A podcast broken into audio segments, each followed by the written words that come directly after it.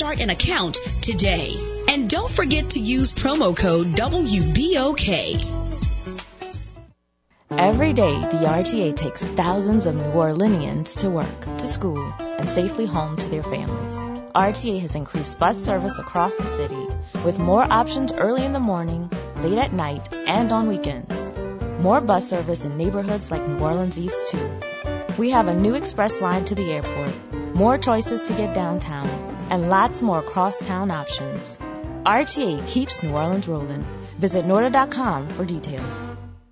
You're listening to WBOK, New Orleans. The following program is a paid program that doesn't necessarily reflect the views or opinions of the staff, management, and advertisers of WBOK. Don't you know that we're able? Us major. We can all sit at the table and grow in His favor. Say yeah. Say yeah.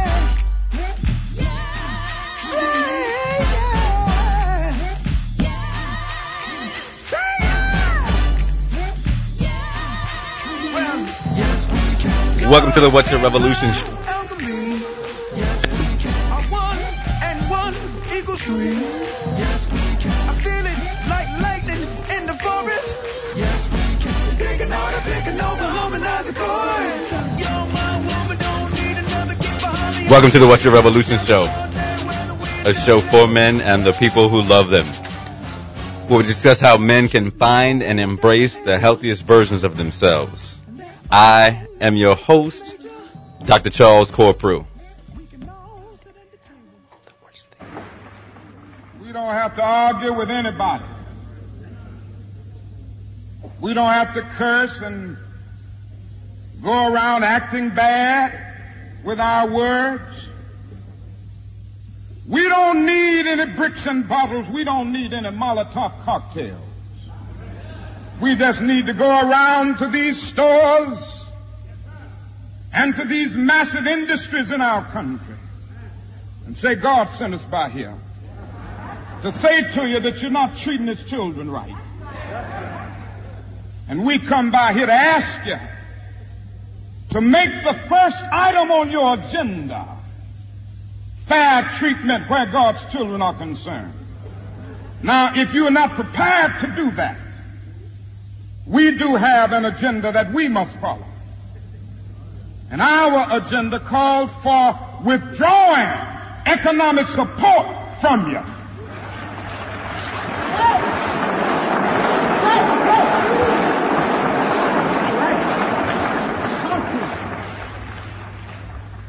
So as a result of this, we're asking you tonight to go out and tell your neighbors not to buy Coca-Cola in Memphis.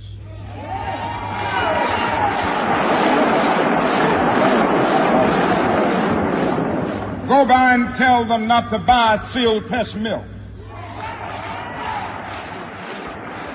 You're listening to the incomparable Dr. Martin Luther King Jr.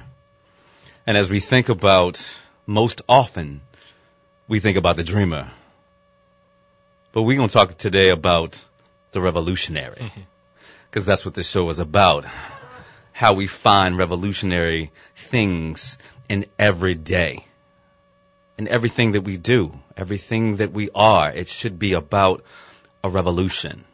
Because the dream is just one thing. The revolution is the action. Joining me today to talk about the true legacy of Dr. Martin Luther King, I'm joined by, I could give a host of adjectives, but I'm just going to say the Jarvis DeBerry, opinions editor for our local and national, international Times Picayune. What's up, Jarvis? How you doing, brother? I'm good. Thank you for having me. I Oh it. man, it is a blessing. Uh, it is a blessing. And as you know, we always ask, and I've asked you twice, I'm not going to ask you again. We ask everybody, what's your revolution? If you need to know, you can listen to our anniversary show on SoundCloud. Jarvis gave an eloquent answer about how to detail and build your revolution. Brother, we're going to talk about this article that you wrote this week about. Dr. Martin Luther King, and as we commemorate the 50th year of his assassination, you wrote this very riveting piece that really is thought provoking. Tell, tell us about your impetus for writing this article. Uh, the main impetus is hearing over and over again, mainly from white people, but not exclusively from white people, that, you know, everybody who's talking about race today is wrong in a way that Martin Luther King Jr. was not. And that people who talk about racism, people who uh, point out the problems or try to elevate the problems of the poor are somehow being divisive and are not in keeping with this dream mm. as they understand it uh, that King expressed. And I'm always struck by how often I get feedback like that where people who haven't don't seem to have any strong opposition to racism or any strong opposition to the way poor people are treated in this country believe that they are the very embodiment of what Martin Luther King Jr. stood for. And this is and it's been happening for years, even decades. Uh, I spent much of yesterday morning at the Amistad Research Center. Right. And I was looking specifically, I, I've been fascinated by what was happening in New Orleans, specifically after King's assassination. And even some of those stories in the paper talk about how almost instantaneously after King was killed, people started praising him in ways that they never had when he was alive. So we're not even a month out, or we're not even a couple of weeks from his death, and all of a sudden, his enemies are talking about what a great person he was. Uh, there was one exception. I can't remember the person's name. He was the first district uh, congressperson from Louisiana who said, old King was preaching violence under the guise of nonviolence." You know, that sounds crazy. Yeah, yeah, but I, I I almost have more respect for people who express opposition to King than those people who claim to be supportive of King and don't know anything that he said, or they or they claim to be supportive of King and yet they oppose everything that he said. That he right. Un- un- unpack that for the uninitiated and for the uneducated. What does that mean? That you know. Well, I mean, first and foremost, he died fighting for the rights of black sanitation workers in Memphis. That's a that's a position that aligns himself with labor. Right. You know, and so if you are against people having if you're against raising the minimum wage, if you're against people having a living wage, you if you are coming up with ex- one excuse after another where poor people just need to work harder or they're poor because it's their own fault, then you are in complete opposition to the things that King said. If you are praising our military exercises across the world, he was very clear that the military budget was depriving our domestic budget. Mm-hmm. That, that that one of his he had multiple reasons to be opposed to the war in Vietnam, but one of them was that all of the money that had been promised by LBJ to address poverty was being sucked up into Vietnam and right, to, to exactly. that war effort and so that he called the United States of America the biggest purveyor of violence on the planet. Wow. I mean that that is what he said, and he didn't he didn't mince his words uh, when he said that. He also took out after capitalism. So I mean, if you are trying to be pro-capitalist and not give your attention to the poor, and you're cheerleading the military and, and everything that we do, then on all those on all those fronts, you are opposite to what King said he believed in. Exactly. That's it's, it's interesting because you think about our current state, the current landscape, and we're seeing how big budgets, yeah. you know, big military budgets, and we're seeing cuts. Same thing, cuts in social services that yeah. are impacting poor. Correct. And and and and the belief that and the expression of the belief that it's poor people's fault. All they had to do was work harder and Dr. King would be so disappointed in poor people today. I don't see any evidence. I mean, I don't see any evidence that that that's how how he would feel. And you know, but but again and again and again and again, King's name is uh, evoked to shame, belittle black people, to accuse black people who are causing any type of ruckus of being on the wrong side of issues. And you know what what strikes out to me are, are, are several things that I need I think need to be voiced here.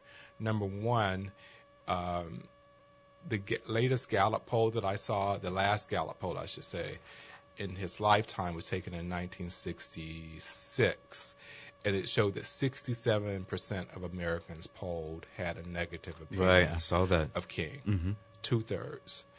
Um, and this was a year before he expresses his opposition to the Vietnam War. So you can only imagine Exactly after that. what it have, Exactly. would have been, Mhm. what it would have been after that. He was not on the list of most admired Americans. George Wallace, the segregationist Right, governor exactly. of Alabama, was on that list. I think he was number eight of most admired Americans. So that is the environment in which King actually existed. And yet, if you say anything today about the evils of racism, then you are liable to be accused of being divisive and you are liable to be accused of being somehow different than Martin Luther King Jr. was. And a com- and a, and a point that I've tried to make, I will agree with with people who say that you know we haven't seen anybody like Martin Luther King Jr. since Martin Luther King Jr. But I don't believe that the people that are fighting the good fight today are all that different Okay. from King. Right, right. Are they are they on the are they on the same level? No, but they're not radically opposed. They're not all that different. Right. You're listening to the What's a Revolution show with Dr. Charles Corprew, sitting here with the incomparable Jarvis DeBerry, opinions editor from the Times Picayune, talking about the true legacy of Dr. Martin Luther King. And it's interesting, that was one of the questions that I want to ask you, uh, moving shortly away from your article, is that this perception that there is a void of leadership, a void of black leadership in our country, uh, because of the charismatic or what we perceive as the charismatic leadership of Martin and Malcolm. But what you're saying is that it is actually out there. Yeah, what what I'm saying is, you know, no, there's we haven't seen King's equal. I will concede that point. But the people that are speaking out, I think, are doing the same work that he did. And King wasn't accepted until he was dead. Yeah. It was it, it took him being killed for people to say, okay, we, we kind of halfway agree with you. And even in his lifetime, I mean, Ossie Davis made a very good point in one of the uh, civil rights documentaries from the 90s that until Mike, un, excuse me, until Malcolm X came along, you know, Martin Luther King Jr. was the one that everybody could say was the radical, Mm. you know, Right. we don't want anything to do with you. You're you're causing so much trouble. And as Ossie Davis put it, you know, Malcolm gave Martin a new uh, arguing tactic. It's like, look, all we're trying to do here is Right. is get along with people. But if you don't agree with us, there's this other brother outside the It- door, and he don't think like us. You know, Right, and he doesn't right, say the same right. things. So yeah, in in the in the universe where there's a Malcolm X, you know, Martin becomes a lot more acceptable, and then he becomes more acceptable when he's dead. But he only becomes acceptable then when we ignore the things that he said. Right. Like somebody criticized something I wrote. Well, it wasn't even criticizing me. They were criticizing the people who were kneeling in the NFL Mhm. last year. And like all black people want is gimme, gimme, gimme, gimme, gimme. Martin Luther King Jr. would be, you know, embarrassed. And I said, well, Martin Luther King Jr. wanted a guaranteed income. I mean, you you would count that as a gimme, right? Right. You know, if he's saying that everybody in the United States of America ought to have a guaranteed income, you know, the people who are going around saying, you know, what King would say, don't say that. They Right. don't- They they they ign- they ignore, Ignore that part. aspect, right. You know, he wanted what was what we have come to call affirmative action. He said that a country that has done something special against the Negro Mm-hmm. for hundreds of years must do something special for the Negro. And in an interview with Alex Haley, in 1965, he says that the program that he's imagining might cost 50 billion dollars. Right. In 1965. So what does it cost in 2018? you know, so so this is what he was asking for, you know, when he was when he was alive, and and, And these are radical concepts. of course they These are. are radical concepts. yeah, Yes, and, and, and I'm thinking because we fall in love, we've fallen in love with the dreamer because that's Yeah. how it, that's how it's been portrayed to us. And I keep thinking about it, and I hate to invoke a scandal reference, right? Because my I'm wife invokes them all the time. right so- a, a scandal reference, and I'm just you know I, I I waited to watch the last season so I could binge watch it. Yeah. And there's an interesting uh, uh, scene between Olivia and um um uh no not not not Annalise but um um Cyrus. Okay. Right. They're sitting on they're sitting on the steps. It's actually the the final episode of the last season, and and they're talking about the impact of a leader. Hmm. And when the husband who was elected was killed, she sa- she says the the the most prominent time in a leader's life is when they get involved or, or when they get elected or when they die. Hmm. And so I, I hate to invoke this scandal reference, but I think that's what happened is that the story began to be told in this reverence for Dr. King once he died. yeah. And so we can love the dreamer because we can go back to the lines in the I Have a Dream speech, but really the radical nature of change are in the speeches that are and the actions that he's talking about in, in America that could not encapsulate giving reparations or giving a, a, a, a wage that was going to allow people to have a prosperous and economic life. And let me point out too, and I, I've done this in one of the very first things I ever wrote about King. The people, the, the the parts that people remember from, and the parts that people quote from the "I Have a Dream" speech were the parts that he didn't write. By which I mean he wasn't even planning to even do any of that. You know, he had written his speech, and the and the central metaphor of his speech was this is a promissory note that the United States of America is guaranteed to all of its citizens that this is what you get by virtue of your being an American. And that basically they have said to black people, we have insufficient funds, that we can't give you this justice and this freedom and this equality that we have promised you.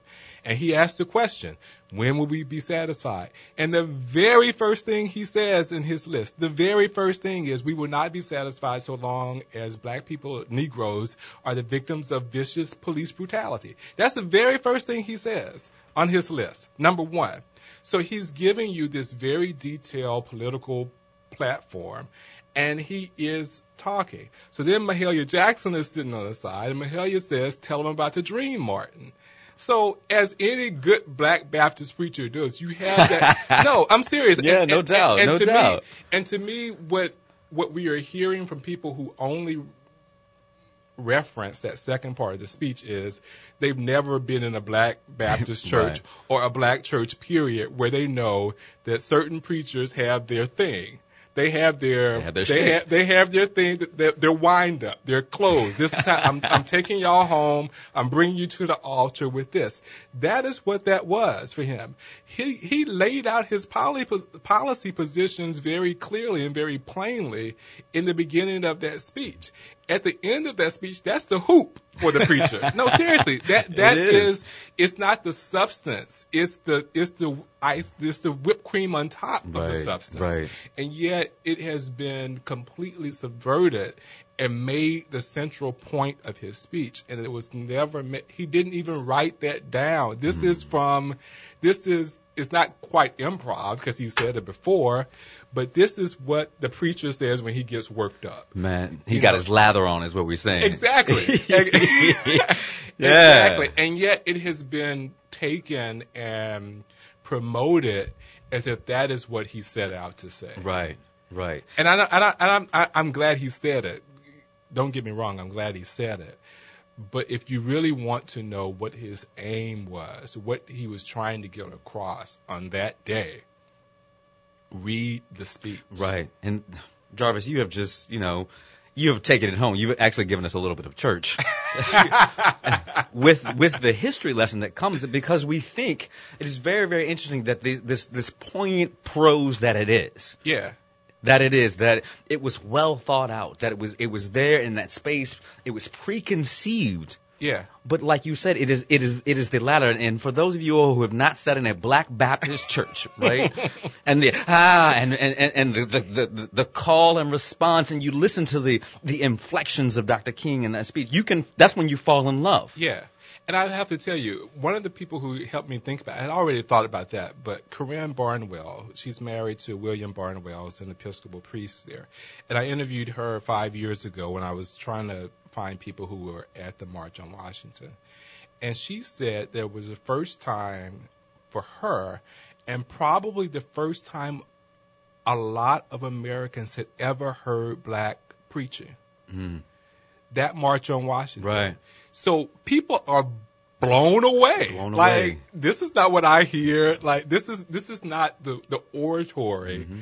that we are used to. So part of the the the magnificence of that speech was for so many people. This was the this was a first. They they they had not heard anybody. and it romanticizes them yeah. it brings it like wow Yeah. this is this this is not potentially the, the the bland nature that we have been received Yeah. it, it it encapsulates you it hugs you Yeah. right and the one thing about black preachers you know the hook is the story yeah. and that's what it, it is a story and it's the soaring the soaring rhetoric you know and yes i mean he's he he is giving you this very biblical references meshing them in with this this sense of you know my country tis of thee sweet, sweet land of liberty. So he's weaving in biblical references to the story that america has told of itself and it's masterful. I don't think anyone is going to take that away. But to me if you really want to know what martin luther king jr stood for and what his policy beliefs were, then you actually need to sit down and read it.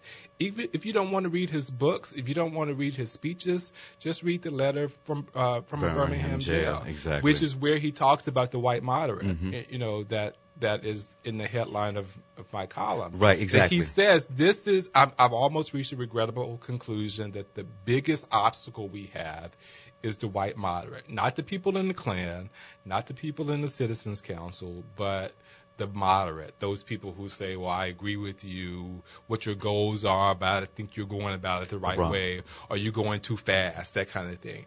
And it's those people, it's that white moderate who today will try to make you believe that they are King's biggest fans.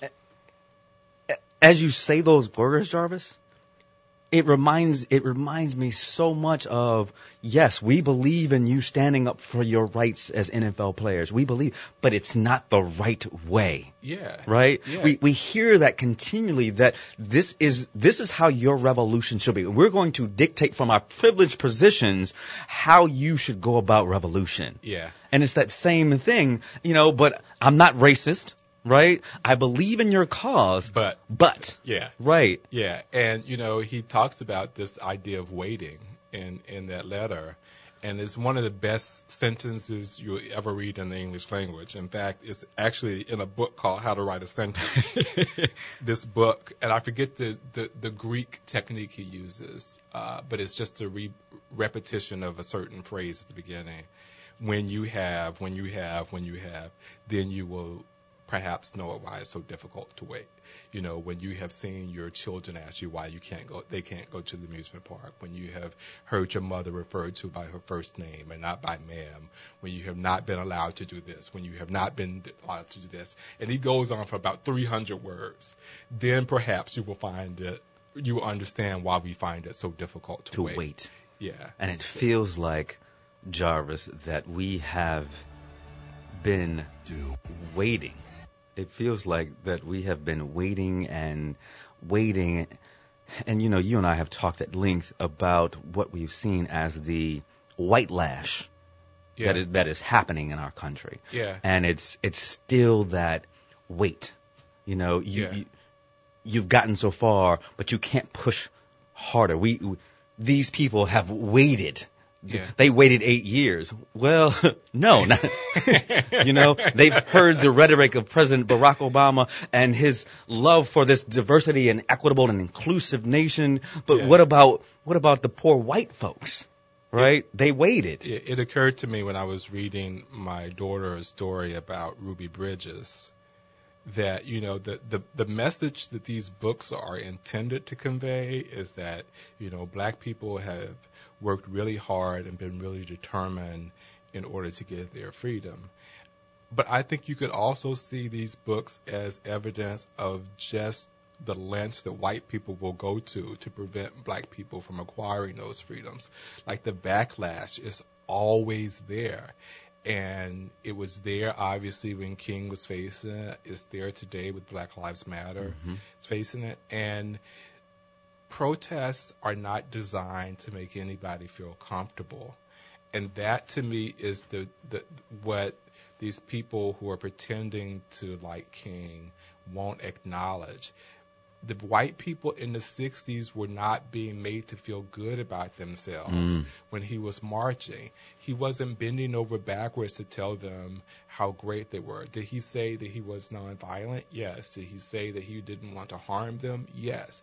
But he didn't say that he was going to work not to offend them. Right. Or not to make them feel uncomfortable or, or to avoid having them think about race. That was not his aim. And yet, there are people today who want to make the argument that you know anybody who makes him any halfway uncomfortable is somehow offending the memory and the honor of Martin Luther King. And and and that's what we have to understand that in revolution, comfort does not come in the morning.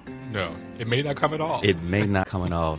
Brother Jarvis, man, you have, as always, you know, dropped something on us that is going to make us think well past this interview, brother. If you don't know Jarvis DeBerry, you need to make sure that you go to the Times Picayune to read his trove. and I think that's the best word to say a trove of articles that will will stir your mind. Brother, I appreciate your time as always. You. No doubt, no doubt. And got to give a shout out to the men of Omega Psi Phi because Jarvis Berry is one of the good brothers. We'll see you on the other side. This is the What's Your Revolution show.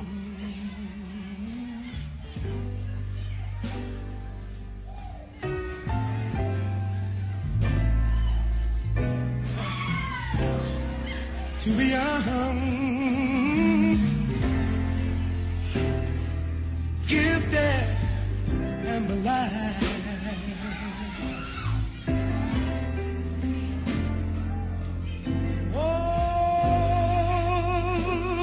your heart to what I mean, to what I mean.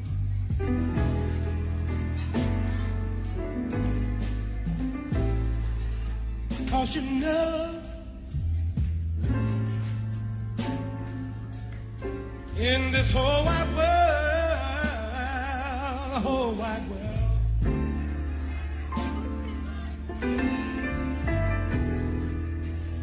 There's a million, a million boys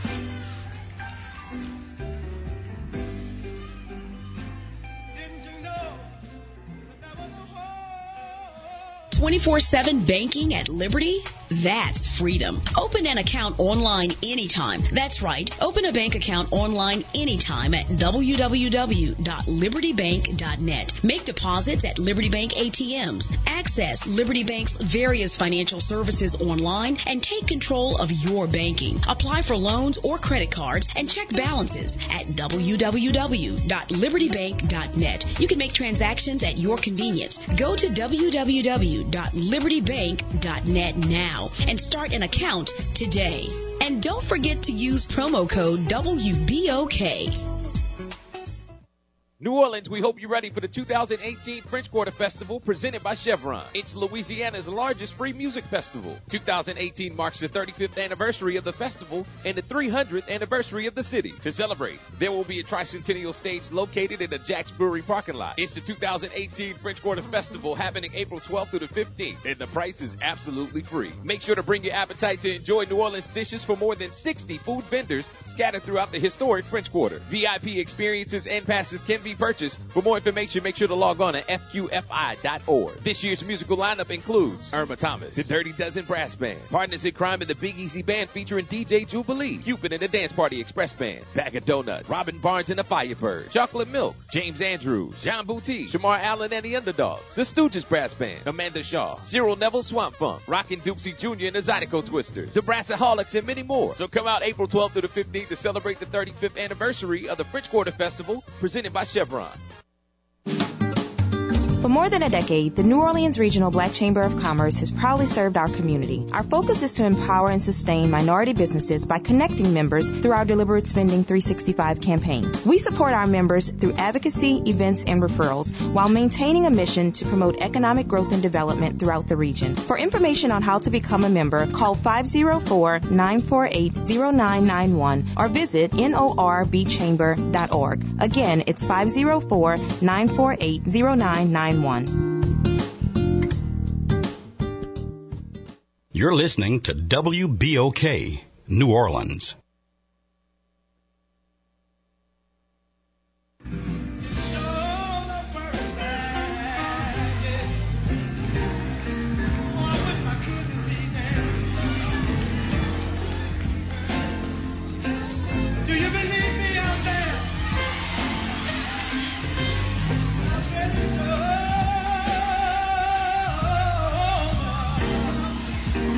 Welcome back to the What's a Revolution show with Dr. Charles Corprew.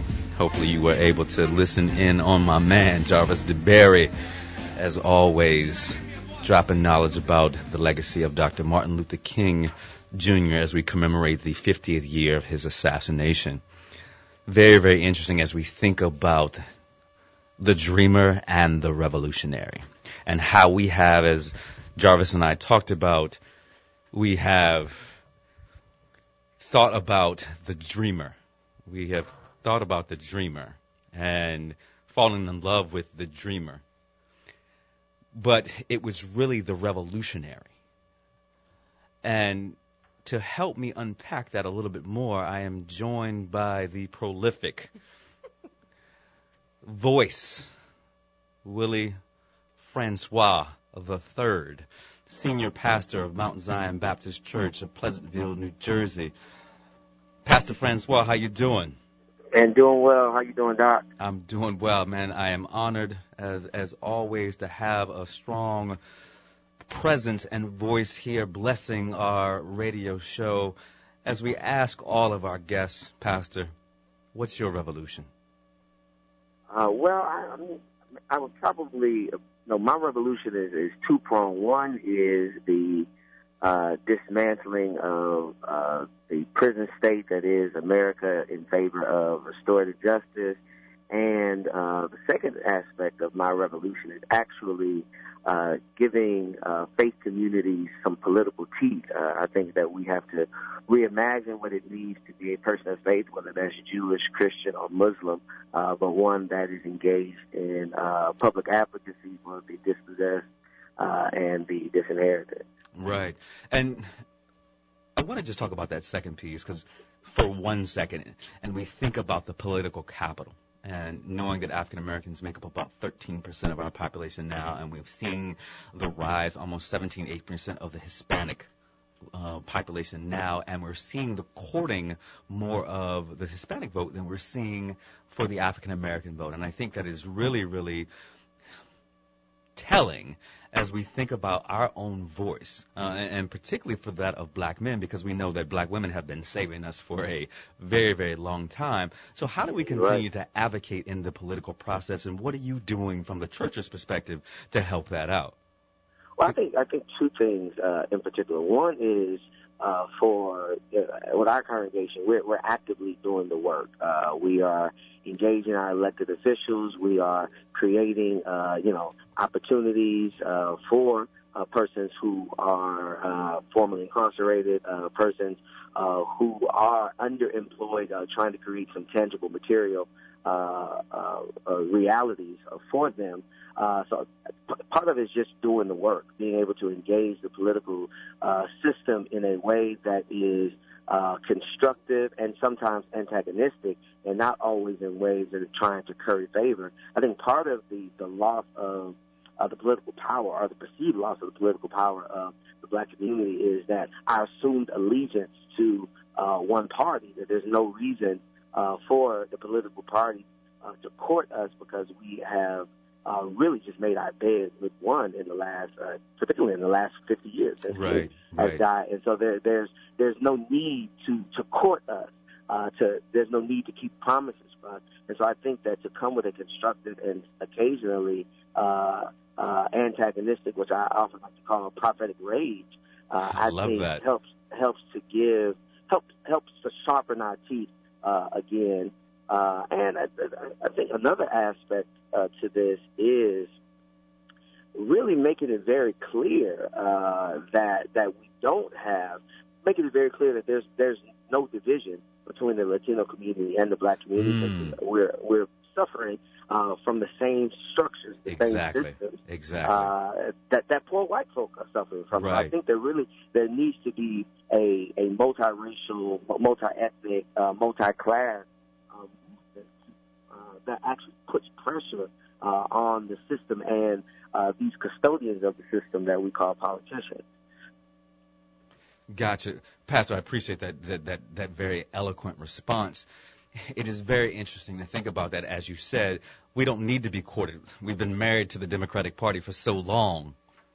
And understanding what happens sometimes in marriage that we take for granted of our spouse, uh, the Yeah. people who actually are the foundations of our success, and we take it, we take advantage of that without saying, you know what, I love you, I'm here for you. Here's some things that you know I need to make sure to do to make sure that this re- this this relationship is sovereign and equitable and equal.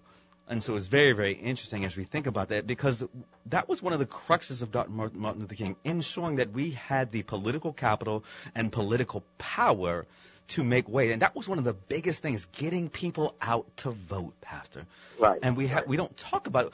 And I go back, we fall in love with the dreamer, but the radical and the revolutionary said that was to motivate and mobilize people to get out and really make change, getting out to vote. And what we're seeing now is that we need more than ever to get black and brown votes, poor and affluent votes to go out and vote and vote their conscience because it is critical in these times that we if we're going to be successful that we we galvanize that we collaborate and we go out and mobilize and get to the polls Oh man, I think I think that's right, and, and that's part of. I mean, King demonstrates King King and a host of other people, uh, to be clear, demonstrate uh, that organized people uh, can trump organized money any day of the week, uh, and there has been this disintegration, uh, you know, of interest. Uh, this this this marriage that we have to the Democratic Party has left, uh, particularly the millennial generation, uh, to believe uh, you know, dismiss that the vote uh, does not count, uh, in particular because we have not learned how to leverage our, we, we have not reclaimed the power of leveraging our vote uh, to, to control our own economic and political destiny. No doubt, no doubt. And that leads me, Pastor, to this prolific statement that you posted on Facebook. As we celebrate MLK 50, we have an opportunity to reclaim MLK from the political and religious vultures. I love that. Responsible for misusing his legacy. Let's follow the example of the radical Martin who demanded justice, not the sanitized American king who dreamed in D.C. What spurred that that statement, Pastor? You know, I mean, every, year we we see, uh, you know, at least once a year, uh, King is going to be invoked uh, in January uh, as this sort of uh, represents this representation of American exceptionalism. He's, he's used as uh, this this type of analog for uh, what what what is the best of America. Mm-hmm. And what we continue to see is that King is continually being sanitized, uh, primarily because everybody is picking off what's left of his legacy. Right. You have conservatives who are trying to push. Uh, they use King to push this vision of American exceptionalism. You have liberals who push this vision of uh, colorblind America, and you have black politicians. Uh, King King's legacy as a way of validating and and perpetuating their own uh, greed-based desires for political and economic power. And so everybody is really taking aspects, I guess, that you can cherry pick from King Exactly. without actually Exactly. contextualizing King, without historicizing King, and honoring the fact that that King was one of the most hated people in America. Man, you look, we're on the same page, Pastor, and, and the good Jarvis DeBerry just noted that that the public opinion polls about Dr. King in the late 60s, 66, 67, only a third of the population had a positive opinion. Yeah. And, it- and it's interesting because my, my first thought is that revolutionaries are not always liked, but we think about the opinion polls of the people who have political office in our country right now who are not well liked, and I don't know if we're going to call them revolutionary, but in that sense that hit Martin Luther King's revolution did not make people comfortable. But as we said earlier, Pastor, is that revolution is uncomfortable. It is uncomfortable, and we think when we think about civil rights, and we think about LGBTQ, and we, we think about uh, black and brown folks, and we think about the intersections of all of that with race and gender and SES, right? For change to happen, people have to be made, people in power have to be made uncomfortable. And you said it earlier, Pastor, which is if people in power working together are far more powerful than dollars. And Yeah, we've seen yeah. that because we, we've seen the, the outpouring of millions of dollars into elections only to have those dollars be thwarted by getting people out. Yeah. You know. I, Go ahead, Yeah, I- Pastor. and I think part of what part of what has been done is that the sanitizing of King is really connected uh, to a misunderstanding of what nonviolent direct action was, We'll talk about and a gross a gross uh, misrepresentation of what King's politics of love was about. Mm. Uh, you know, politics, the King's politics of love uh, was not about people pleasing and, and courting power Talk to him, as Pastor. much as it was about using uh, what what he saw as this this this co- this this cosmic good, this this cosmic power, this ideal of love uh, that really work in service of those who did not have power. King was deeply offensive to people who had power because part of King's part of King's effectiveness was taking power from people who supposedly had it for generations, right? So it's this generational, this this loss of generational power that pr- principally connected uh, to white men, political power, economic power, uh, and that's deeply discomforting to have to give up power. It's deeply discomforting to have to reimagine uh, what a lunch counter looks like. It's deeply discomforting to have to reimagine what your classroom looks like. Tell 'em, Because Pastor. Now it has Preach, the presence Pastor. of people who threaten your false sense of superiority that is deeply connected to a type of political uh, insecurity. Pastor. Wow. Yeah, no, no doubt. And I'm always joined by uh, my co-conspirator in crime here, the Rachel Graham. What's up, Pastor?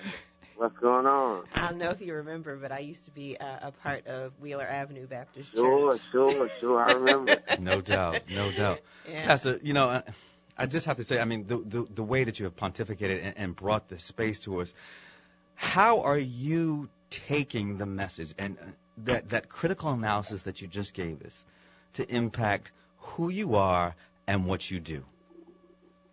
Yeah, you know, I mean, Dr. King uh, has, uh, I mean, his his his legacy is, uh, particularly his his political legacy, uh, his his work as a minister has deeply, you know, has given me a template for the type of work uh, that I think uh, the, the pastor, uh, the prophet, uh, should engage in. Uh, so I, I think Dr. King's uh, message of of disruption, of political disruption, his message of of revolution in a lot of ways uh, has has informed the way I preach, uh, has informed the way I understand uh, race and capitalism and how they're married together uh, in, in in this country. There's some things that are not so great about King's life uh, that I hope I learn from as well. uh, but you know, I you know my, my concern is is we're too attached to this idea of political messiah. Uh, we're, we're, we're waiting for another political messiah like Dr. King to come and save us. Uh, when it wasn't Dr. King that saved us, uh, because one was still not saved uh, in this Hmm. country. But you know, it was the, the networks that that he uh, was able to build around him of women and and and youth and students uh, that actually pushed this country uh, to to you know to where it was uh, in the in you know in in '68 when he died, and we know that we made some deep regression uh, since since '68, and I think it's connected to this idea that we need a political messiah. And so part of part of what I want my work to be is really democratizing the movement, uh, decentralizing uh, the work of justice, so that all of us realize realize that we have a part to play, uh, and we're not looking in the sky for uh, some political political messiah to save us from, uh, you know, Uncle Sam. Right, right. You are listening to the What's Your Revolution show with Dr. Charles Corp. We're talking to the senior pastor, Willie Francois III of Mountain Zion's Baptist Church in Pleasantville, New Jersey, who's been killing it. Yeah. You know, Rachel wants to ask you something, Pastor. So it's interesting that you're the senior pastor of, of a church. I I know uh, Reverend Francois, um, and senior is a big title. It is. Um, but pardon me for saying this, Pastor. Are you yet 35? No, I'm 31. 31. Mm, doing it, doing a thing. And so, in that space, um, there, there's an article that was written. There's a lot of thought pieces that have been floating around. Um, but Mychal Denzel Smith wrote a piece um, about the unfair uh, example that that, as you talk about the sanitized version of Dr. King, places in front of young, upcoming. Uh, civil rights leaders and folks that are dedicated to the movement. Do you feel that pressure? Do you do you feel that there is an unrealistic, in some cases, example of what you're expected to do as a young minister that is all about this liberation work? Yeah, man, I, I, I deeply, uh, yeah, I, I do. I, I would say yes, primarily because they use King as a, they use King as this sort of badge of politics of respectability, uh, as if being respectable and uh, presentable actually have anything to do with the eradication of racism in this country. uh, you know, and so I think, I mean, I, I think it's unfair, but I think it's unfair to them because there are people who actually believe this.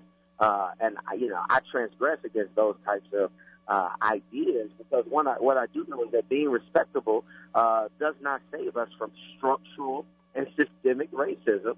Uh, but there is there is this this imposition uh, that to be a minister or to be a successful black man looks a particular way.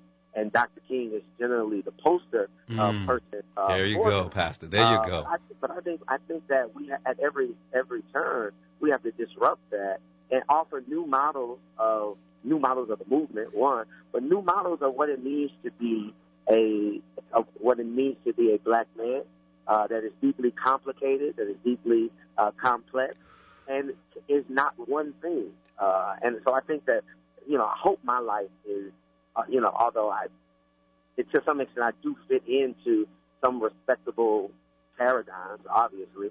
Uh, but I do want, I do, I do want to disrupt it as a necessity. Wow. I love that, Pastor. And all those, there's so many things that I want to, I, I want to pull back on, um, and and just unpack for one second, and particularly around because the show, What's Your Rebel, is about how men can find the healthiest versions of themselves, and these new models of masculinity. Because because you, you you said earlier that when you do a critical analysis of Dr. Martin Luther King Jr., you have to look at all sides Yeah. uh, of, of our revolutionary leader, and not uh, not ascending to some of those things is also just as important as emulating, you know, that nature that is going to lead the masses of people. What are some of those aspects that you you know that of that critique that are important for us to see to say, you know what, this is this is still a man. Yeah. Uh, I mean, I think King sexism uh, was one of those uh, issues. I, I mean, he was, he's often, it, I mean, you can look at the book that was written by Robert Abernathy, if you take it to be true. Uh, I mean, King didn't always have the most positive uh, statements to say about women. There was, Right. was some objectification there, uh, some commodification there as well. Uh, you know, I mean, King obviously uh, had uh, a pattern of adultery uh, which is real, uh, that we have to take seriously. Uh, King uh, had not evolved uh, on the question of LGBTQI uh, uh, equality. Uh, you know, particularly the way Bayard Rustin treated. Uh, Bayard Rustin was treated very poorly in the movement and by the movement as a result of the the type of latent homophobia that existed in that day that exists in our day. So, so those are some of the areas of King's life that I think we have to learn not to emulate. Right, right. And we th- and when we think about our movements today, Pastor, and I'm glad that you brought all of those great, amazing things out, is that we have to think about inclusion and voice. Sure. You know, and, and to let people's voices be heard because oftentimes what what the power structures do, as you said earlier, is try to divide our movements, right? It's LGBTQIA. It is, you know, it is Hispanic, Latina, Latino. Latinx, Yeah. right? It's black folks, right? It's, Men versus women. Right, men versus women. Yeah. It, it, it is these things. We have to realize that in our in our movements, there we are an intersectional nature of people. That we cannot, you cannot just divide us by one thing or the another. Another, we are an amalgam, and I love using this. We are an amalgamation, Pastor. And to Yeah. think about that from that perspective, that's how the movements become stronger. Instead of saying it's just this here, it's X here, it's Y here, it's A here, we have to think about that. And if we take the good and the bad of our great Dr. Martin Luther King Jr., we also understand that as we grow as leaders, whose voices need to be included. And it seems Yeah. like, and as we know, it needs to be all voices need to be included. Yeah, yeah, you're right. Yeah, without a doubt. I mean, because you don't have this movement. Uh, I mean, you don't have the mastermind of the movement without Bayard Rustin, uh, who was a gay black man. You don't have uh, the movement without Fannie Lou Hamer, without Ella Baker, uh, sisters. I mean, some of the more popular sisters in the movement. Uh, we know the the the we know we can we can assume uh, the the power and vitality of all the unnamed women uh, and youth uh, of the movement. So yeah, we we it's our job to make sure that we don't practice with a type of moral segregation, right? Uh, King King talked about the segregation of our hearts too. Uh, you know, and you know sometimes I'm grateful that you know he was able to give us language that he couldn't always live up to. Oh, Uh, wow. I mean, and that's and that shouldn't be a problem because we celebrate our founding fathers who gave us the language of liberation as they passed Boom. over black bodies in chains. Uh, so I mean, That's a drop the mic moment right there, Pastor.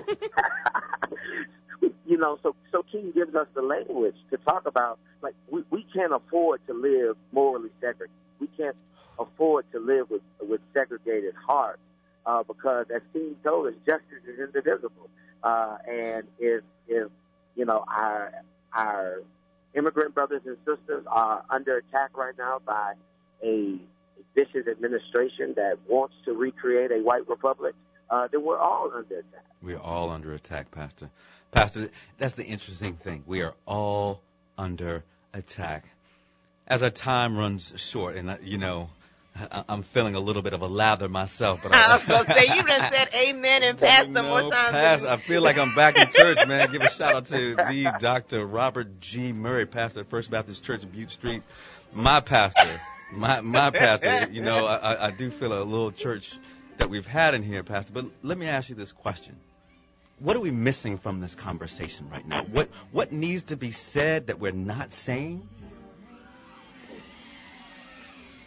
Pastor, Yeah. Yeah, I think uh, I think there's one thing that's missing uh, from from from the national uh, discourse in general. One thing that's missing uh, is to be very clear uh, that that we we have to stop talking about injustice and, discrimin- and discrimination in terms of individual issues and start talking about this in terms of institutional issues. As a p- part of part of the our impotence, p- part of what has taken hold of our power is that we get so caught up on individual instances of white supremacy that we forget uh, how white supremacy is baked into the very system. Right. Uh, we talk about individual instances of heterosexism, but we we don't talk about hetero how heterosexism and homophobia outright are baked uh, into the system. Into the we system. need we need a systems lens, a Right. structural lens, There if we're going to transform this country. Because right now, right now we're fighting symptoms. Uh, we're fighting symptoms, and you know it was King voting, uh, quoting Victor Hugo uh, that says, you know, we can't just talk about the crime committed in the dark. We have to talk about who created the darkness, who caused the darkness. So if we're gonna if we're gonna actually have a transformation and a shift, we have to diagnose the darkness. Right, right. Wow. Pastor, Pastor, man, I can't look. I can't wait to go home and play this again. Let me tell you, Pastor, I appreciate it. We've been talking to Pastor Willie Francois III, Willie Dwayne Francois III, senior pastor at Mount Pleasant Baptist Church in Pleasantville, New Jersey, who, like I said, I can't wait. And when we get this up, I want to make sure everybody hears this. Pastor, we appreciate your time I today. appreciate you all. Thank you, thank you so much. You have been listening to the What's Your Revolution show today with my man Jarvis DeBerry and the senior pastor Willie Dwayne Francois III. It's been a great show, Rachel.